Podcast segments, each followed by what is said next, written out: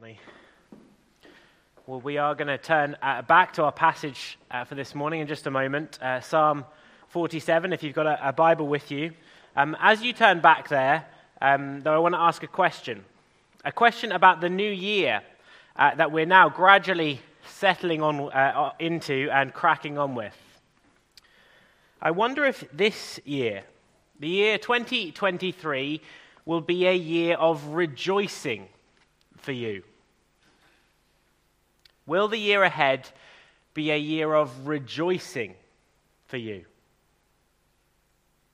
Now, I ask that question knowing that, as, it, as, we said, if you were with us last week, the reality is we don't and can't know the ins and outs of the year ahead for all of us, can we? We can't know if what happens around us will, will leave us rejoicing, or actually maybe leave us grieving. So, given that, why am I asking that question as we start this morning? Will the year ahead be full of rejoicing for you? Well, I ask it not, not to try to, to get you somehow to, to magically predict and, guess what this year exactly will look like for you, to predict whether you'll finally get that promotion whether you'll get married this year, whether you'll be fully healthy this year, whether you'll have a baby, whether you'll find a hobby that you really love, whether you'll make great friends, whether you'll have a great holiday or two this year. Now, I ask that question as we begin this morning because I think the truth is whatever happens to us this year, whether it be full of good things or harder things, we can make this year a year full of rejoicing for us.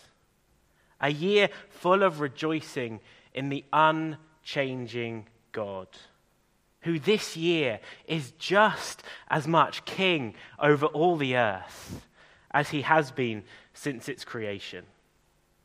That's, I think, the call that we're going to see here in Psalm 47 if you have it open with you to make this year, to make our lives as a whole, ones that regularly, repeatedly look to God and rejoice in Him and all that He's done for us. We hear this kind of language in the New Testament, don't we? Paul writing to the Philippians, rejoice in the Lord always. I say it again, rejoice. And I think this psalm is an Old Testament equivalent of that same kind of command. Look at verses 1 and 2. Read them with me. Clap your hands, all peoples. Shout to God with loud songs of joy. For the Lord, the Most High, is to be feared, a great king over all the earth. Resounding, abundant joy. And then jump down with me to verses 6 and 7 halfway through. Sing praises to God. Sing praises. Sing praises to our King. Sing praises, for God is the King of all the earth. Sing praises with a psalm. It is, it is pretty resounding, isn't it? The call to make a joyful noise to the Lord, to sing his praises, to rejoice in him. As we hear these words this morning, we need to hear them coming to us. Do you see? Verse 1 these are words for all peoples. So, as we hear these words, here's what I think the psalmist is saying to us this morning People of Great Vic, rejoice in God. Rejoice in God. He is the great King. Sing praises to him who is king over all the earth. That's the call that we need to hear this morning for us. And it's a pretty challenging one, isn't it, when we stop to think about it? Even if we are Christians here this morning and know something of who God is and, is and his goodness to us, is rejoicing in God something that really, truly is found regularly in your life? If someone was right here and now to stop and start taking note of all that you say and do in the week ahead, would it be a week when they notice a pattern? A pattern that you rejoice in God? Is that a common thread in your life? That's been a pretty challenging question for me as I've been thinking about it this week. And it's one I think that we all need to be asking ourselves as we head on now into the new year. Because here it is, plain as anything in God's word, a call to sing and shout, a call to cry out with joy to our God. Now, as we hear this, we do, I think, and need to say again this joy has been called for here isn't rooted in the ever changing uncertainties uh, around us in life, but instead, this is a call to be joyful in God. If you look closely this, uh, in this psalm, God is the focus of every single verse here. It's all about Him. The psalmist is helping us to lift our heads, to lift our eyes, to see our God, and to see that in Him, in this awesome, unchanging God who is to be feared, we can have a deep, settled, unshakable joy this year. Just look with me at the reason there he gives in verse 2 for this rejoicing that he's calling us to, for shouting to God, because he today is a great king over all the earth. See, in verse 1, in this call for all peoples to rejoice, the psalmist is saying, Listen, you may look to all kinds of other things. In particular, at this point, all kinds of other kings. You may look to them to rejoice in them. But let me tell you, they will all fall. There will only be one true king to rejoice in in the end. I think, in fact, the language of verse 2 is pushing us to make that very same comparison between God as king and any other king that we might look to and rejoice in.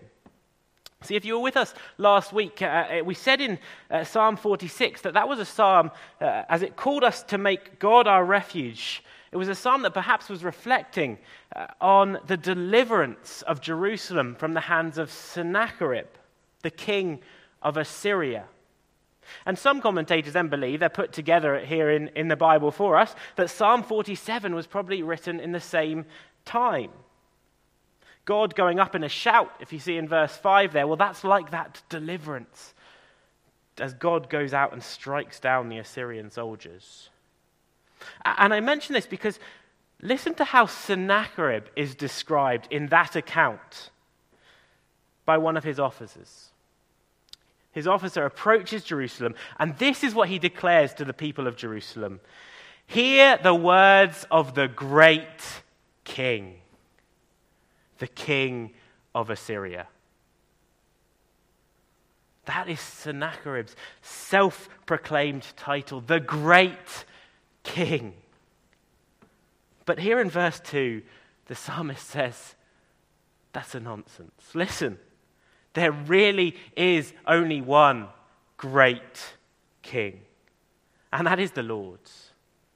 All other kings, all other kingdoms will fall, just like the Lord has done for Sennacherib, who returned home with shame on his face. But God's reign, God's kingdom will last forever. He is the king of the earth, as the psalmist says in verse 7. And so, if that's the case, the psalm is saying, don't set your hope, your joy in anyone or anything else other than this God. Instead, rightly fear God, recognize his might and his power, and shout to him with loud songs of joy. Now, already, I think we're, seeing clearly here a great reason, aren't we, to sing praise to God, to rejoice in him, because he is this great king over all the earth. There is no other like him. And no matter what changes in the world around us, no matter what the earthly king or ruler is that we, who we live under, God is that same unchanging, unshifting ruler over them all. And that's great reason for us to praise this morning, to praise, knowing that that is true. But then in verses 3 to 5, we begin to see, I think, this reason to rejoice in God as great king over all the earth unpacked. We see that unpacked even further for us because we then see all that this mighty king, our God, has done. Let's look at these verses one by one with me, and we're going to see here three specific reasons then to rejoice, to rejoice in God the great king. First of all, verse 3. The psalmist calls us to rejoice in God because he has conquered his people's enemies. Read verse 3 with me. He says, He subdued peoples under us and nations under our feet. As God's people came to the promised land that they were going to inherit, the situation wasn't looking good. Some spies were sent out from among the Israelites into the land, and they returned with this report. We read about it in Numbers chapter 13. This is what they say We are not able to go up against the people, for they are stronger than we are.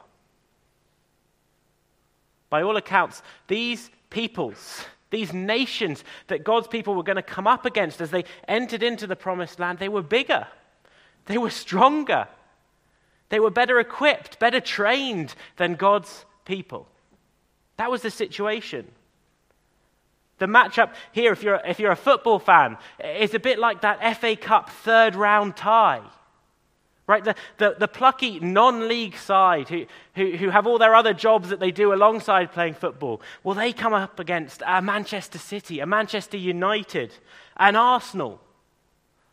Forgive me if your team you think should have been in that list. I didn't name my own either, if that makes it any better. Um, the point is, is this, though. This is the matchup. There is little hope, surely, for God's people as they come up against these stronger enemy. But look who's on the Israelite side. Who ultimately, who is it that ultimately goes with them as they enter into the land? Verse 2 The Lord, the Most High, the great King over all the earth. And so, as God's people enter in, He, the Lord, the King, time and time again delivers His people, doesn't He? delivers his people and conquers the enemy. Listen to how the victory is summarized in Joshua chapter 21, verse 44. Not one of all God's people's enemies had withstood them, for the Lord had given all their enemies into their hands. Given this, it's no wonder the psalmist is saying, Clap your hands, rejoice. Shout to God with loud songs of joy. Look at what God does for his people. He conquers all of their enemies. What other king out there is there who can do that? And then, verse 4, the psalmist continues, doesn't he? Calling us to then rejoice in God the King, because as a result of all of these victories, he has now given his people an inheritance. Verse 4 he chose our heritage, that's the same word, inheritance, for us, the pride of Jacob, whom he loves. This is the inheritance that God has given his people the land, the land that they have now entered into as their enemies have been subdued and conquered. That's what the pride of Jacob, I think, is also they're referring to. And at the time of writing this psalm, the likelihood is that God's people were in this land, able to enjoy something of the goodness of it. After all, this land was described earlier by those same spies that we heard from as a land flowing with milk and honey. God, as the great king over all the earth, was able not just to deliver his enemies into his people's hands, but he was then also to, able to choose for them, choose for them a good flourishing place for them to go and settle and to enjoy. For a while, before his people continued to turn their backs on him, uh, failing to live up to their end of the covenant, we read that the Lord gives them rest, gives them rest on every side.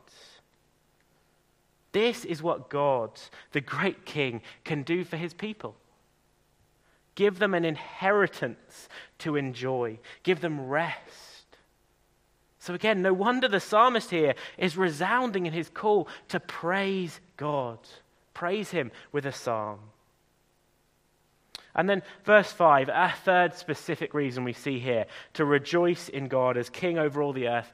And that's because he has delivered his people and is reigning on high. Read verse 5 with me. God has gone up with a shout, the Lord with the sound of a trumpet. As we already said, some commentators believe this is a reference to, to God's deliverance of his people, his victory over Sennacherib or, and the mighty Assyrian army. And there certainly seems to be some kind of strong connection there between this psalm and, and Psalm 46 that makes that link. But many commentators also see in this verse a, link back to 2 Samuel chapter 6, verse 15.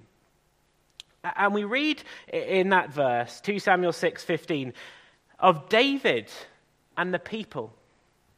And what they're doing is they're bringing up, do you see the language there? They're bringing up the ark of the Lord into Jerusalem. And we read that they do that shouting. And they do that with the sound of the horn, the trumpet that we've just read about. And I think this bringing up of the ark, figuratively, it proclaims something. Proclaims something loud and clear. It says, God is now reigning. God is now reigning. He is reigning in Jerusalem. And you know what? His reign will then go out from there over all of the earth. God has gone up with a shout. He is reigning. Whatever the specific reference here in this psalm, the message I think is the same. God reigns over all things, He delivers His people. Even the greatest earthly kings will fall because He is the mighty God, the Most High, the one to be feared. That image uh, of God reigning, I think, is picked up again in verse 8. If you look with me, the psalmist writes there God reigns over the nations, God sits on his holy throne. This is who God is. He has gone up, he is sitting on his holy throne. And that word holy, doesn't that give us even more reason for us to sit here this morning and rejoice? Because as we see this God who is reigning over everything, he is not like so many of those other earthly kings or rulers.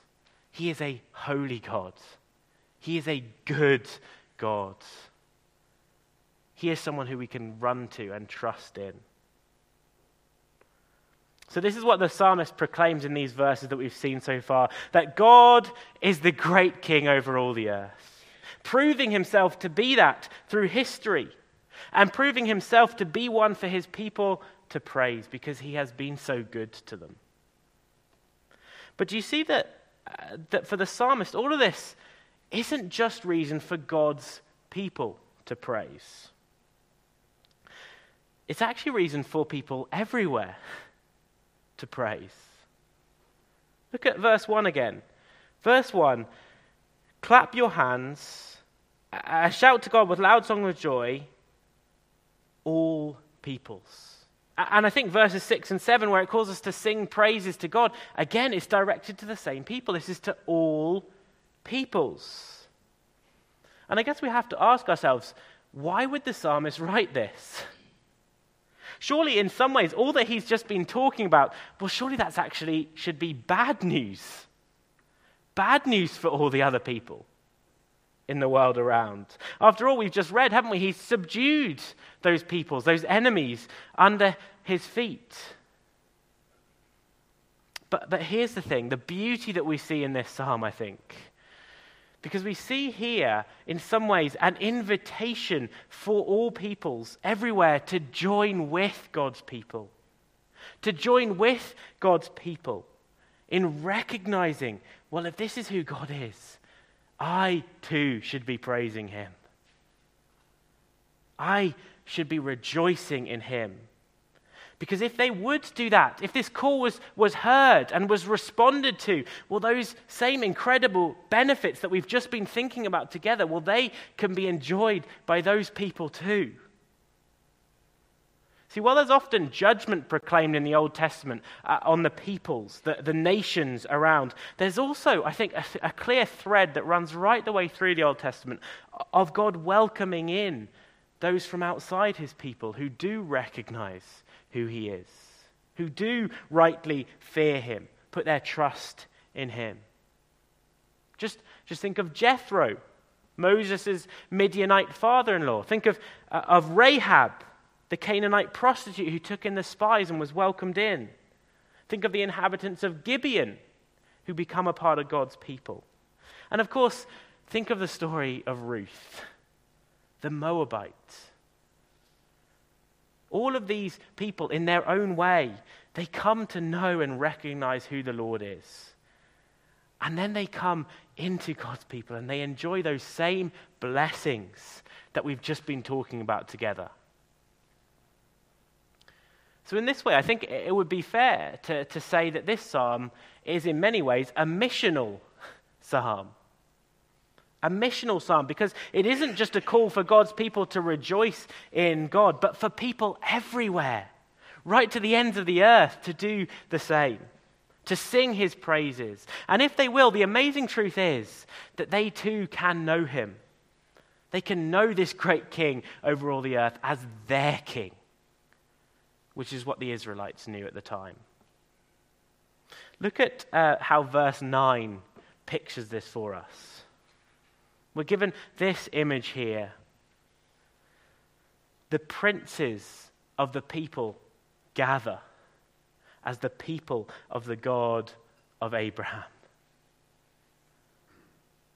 Isn't that an incredible image? And as we see that image, I, I think, doesn't that point forwards to what we ourselves are doing this very moment, right now. This is princes and peoples, uh, peoples from those princes that they rule over.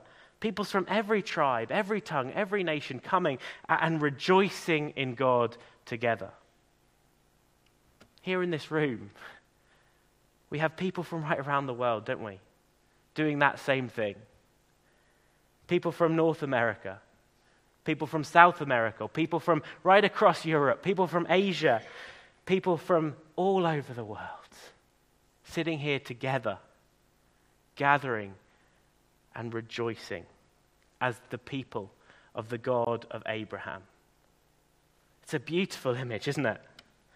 as we all lift our voices together in praise of our God. And of course, this was always God's plan, wasn't it? We, we hear of his plan to bless all of the peoples of the world right back in Genesis chapter 12, when he, he said to Abraham, In you all the families of the earth shall be blessed. As we mentioned, we, we already see little, almost uh, uh imagine those little grayed out, black and white images and stories in the Old Testament of how this is true, as people are welcomed in to God's people from the nations around. But it's on the arrival of Jesus, isn't it? The arrival on, of Jesus that we see this promise explode. Explode into vibrant color, explode right out to the ends of the earth. See, Christ's coming Christ the King's coming 2,000 years ago changes everything, doesn't it? As the promised descendant of Abraham, by whom all these nations will be blessed, as the promised king who will sit on David's throne forever, it is now those who come to Jesus, who put their faith in him, who are Abraham's true children, and who today can rejoice using verses 3 to 5 again, I just want us to think again now of how we this morning can do that. How we this morning can rejoice in Christ the King because of who he is and what he's done for us. Let's pick up first on verse 3. Think with me of how Christ has conquered our greatest enemies of the devil and of death. What's the devil's greatest line of attack as he sees us here this morning? Well, it's to show us our sin. He can time and time again do that. Show us sin that would condemn us. And yet, if we are trusting in Christ the King this morning, He has paid for that sin. As we often sing, here's the hope that we rejoice in together this morning. When Satan tempts me to despair and tells me of the guilt within, upward I look to Christ the King and see him there who put an end to all my sin. When Christ the King came into the world.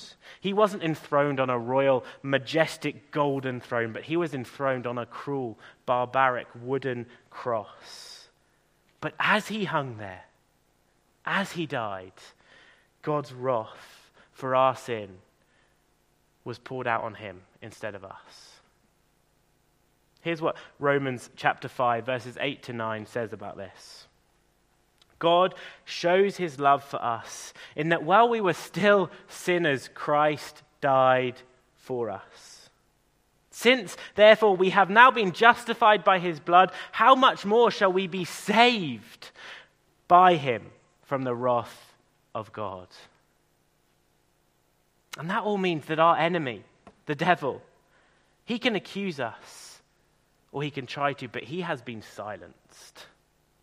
He has been silenced by Christ the King. And of course, sitting here this morning, we can also know that Christ the King has conquered that other great final enemy, the enemy of death. Because not only did he die in our place, but he rose again. He rose again. And that rising shows that death has once and for all been defeated. And as we see in 1 Corinthians chapter 15, that makes it clear that we also if we are in Christ, will rise. Death will not be the end. Given all of that, today, today, as we sit here this morning as God's people, children of Abraham, doesn't that give us great reason to rejoice, to sing praise to our God, to Christ? But of course, that isn't all. Picking up now in verse 4, think with me of how Christ the King has also promised to us a glorious inheritance. With our sin paid for, our death defeated, we now have this incredible future hope. Just listen to these words from 1 Peter chapter 3 verse, uh, chapter 1 verses 3 to 5.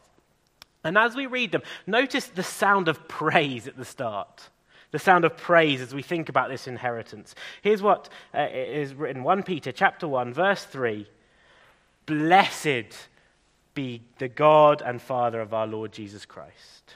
According to his mercy, he has caused us to be born again to a living hope through the resurrection of Jesus Christ from the dead to an inheritance that is imperishable, undefiled, and unfading, kept in heaven for you. For you this morning, if you're trusting in Christ, who by God's power are being guarded through faith for salvation, ready to be re- revealed in the last time. There aren't many more hope filled words than those, are there? They would be great ones to think on and dwell on this year. If we today are trusting in Christ the King, this is our sure and certain hope for our future. This is what is promised to us an inheritance that is imperishable, undefiled, unfading. How much greater is that when we compare it to the promise that the Old Testament Israelites have received of that land that was perishable, that land that was defiled, that land that would ultimately one day fade? And it would only be enjoyed for a small period of time.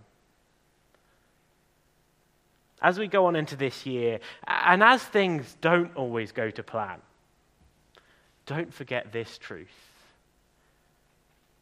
Let it turn you to praise. You have a glorious future inheritance that can never be taken from you.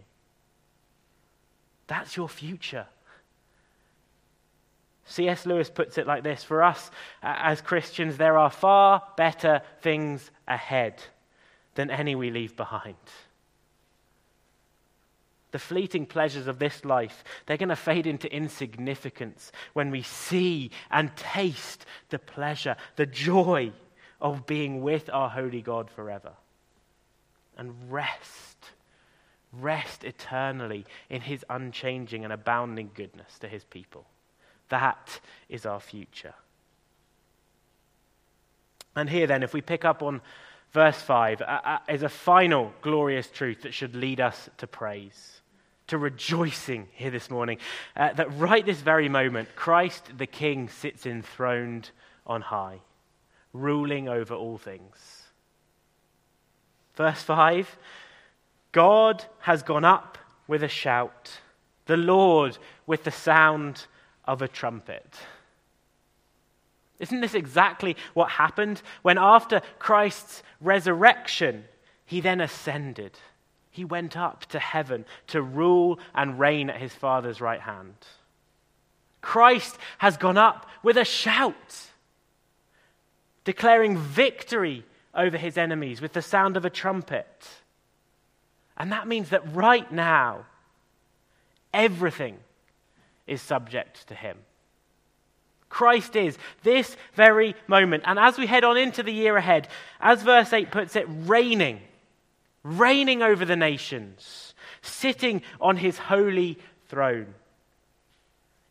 Because he is, as this psalm says, the king, the true king of all the earth.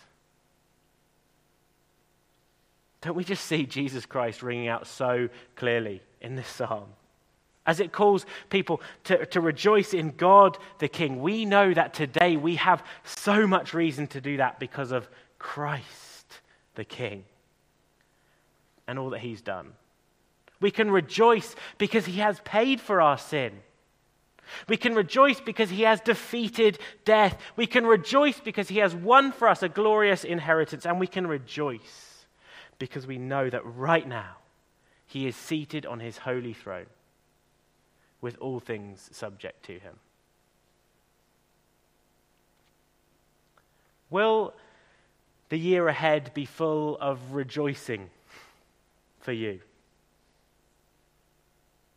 Well, I hope and pray that uh, as we've seen this psalm, as we've been reminded of the truths in there, as we've been taught them, that will mean that your answer to that question this year can be a resounding yes. Yes my year ahead can be full of rejoicing. See, if you're trusting in Jesus this year, none of these incredible, joy inspiring truths, well, none of them can be taken from you. They're unshakable, unchanging truths that you can rejoice in every single day, no matter what comes your way. So, as we come towards a close, let me then just draw out three specific applications for us to take away and think about.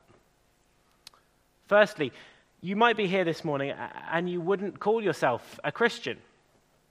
We are delighted you're here. And if that is you this morning, let me just say this. All of these incredible truths, all that we've been thinking about this morning, these reasons to rejoice, well, they can be truly yours this year. And all that will mean is this year, as you recognize that Christ is the King, you also make him your King. You open your life to him. You confess your sin. You come to him and let him reign in your life. And these glorious truths will be true for you. Christianity is not some dull, lifeless religion where we tick boxes and try and make ourselves feel good. No. It is a religion where we are where the Holy Spirit will come and breathe life into us. Breathe wind into our sails as we go on from here rejoicing. Rejoicing because Christ is above it all and he holds his people in his hands.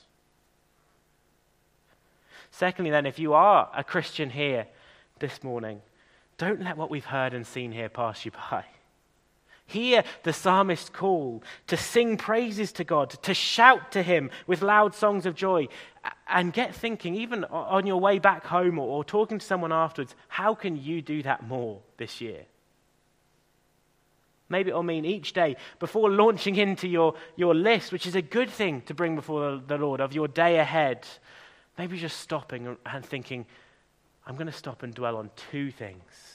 Two things today that I can rejoice in that I can know are unchangingly true for me.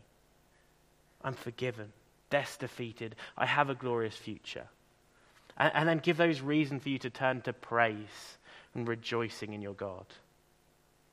Maybe it will mean in the spirit of this psalm, it clearly here is calling us to sing, to sing songs, songs that capture perhaps these truths that we've just been talking about. How can you sing more this year? Sing in your car, on your way to work, while you're doing your jobs around the house, in the shower, wherever it is. Sing. Sing praises to God. We have so many reasons to rejoice. Of course, it's going to look different for each of us, isn't it, to responding to something like this. But let me encourage you make 2023 a year when you purposefully praise the Lord and daily rejoice in Him because of who He is and what He's done for you. And thirdly, then, let's also, I think, in the spirit of the psalm, hear this, hear this missional spirit here. And let's let, encourage us to be those people who go out there and not only declare praises privately to our God, but equally declare God's praiseworthiness to the world around us. That's what the psalmist is doing here, isn't it? As he himself sees God's praiseworthiness, as he rejoices in that, he, he, he's basically calling people, isn't he? To come and join him. Come and join me. Look at God. Look at what he has done. Who's God put around you that you could speak to? Evangelistically speaking, I think sharing something of the joy and hope that we personally have because of Christ, it's a really good way of talking to people about our faith in a non threatening way as we share some of these truths, perhaps. Maybe that's, maybe that's a good place to start. This psalm itself tomorrow as you go, go about your day, wherever that is. Perhaps you'll get talking about the weekend.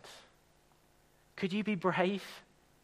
Could you say, Yeah, yeah, yesterday I, I went to church. And you know what? We were thinking about all of the reasons there are to sing praise to God, to rejoice in Him. Maybe, maybe you'll get a funny look and they'll quickly move the conversation on. But it may just open up opportunities as they hear that for you to share more about the reasons why you personally are rejoicing tomorrow morning. Remember how this psalm ended with the princes of the peoples gathering as the people of the God of Abraham.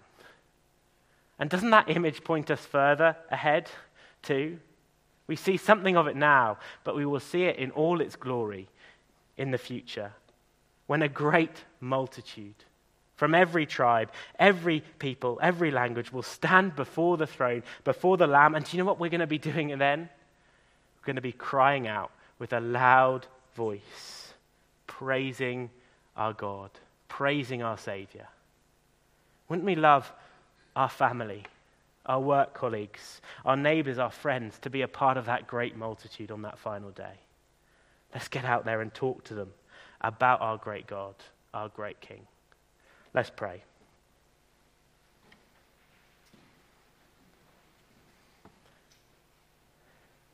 Heavenly Father, we thank you so much for your words. Lord, we thank you for this moment this morning for us to stop in amongst the busyness of our lives, amongst all the other things that are going on in the world around us, to stop and to lift our eyes to you. Lord, we thank you for how we've been reminded of who you are, that you are the great King over all the earth. And Lord, we thank you that this very moment we also see Christ the King, enthroned on high. Lord, we come again to him. And Lord, we thank you for all that we find in him, these blessings, these reasons to rejoice that we've been thinking about this morning. Help us to fix our eyes on those things this year. Help us to keep coming back to all that you have done for us and to daily be rejoicing in them. And then help us to speak. Help us to be bold, to tell others, this is our God. And we have great reason to rejoice. In Jesus' name, amen. Well, we're going to uh, respond by. Uh, by uh, singing a song that I think will pick up on a lot of what we've just been thinking about. This is Come People of the risen King. And it's a pretty resounding call for all of us here, wherever we're from, to come together and lift our voices to our God and rejoice. So let's stand and do that as the musicians begin to play.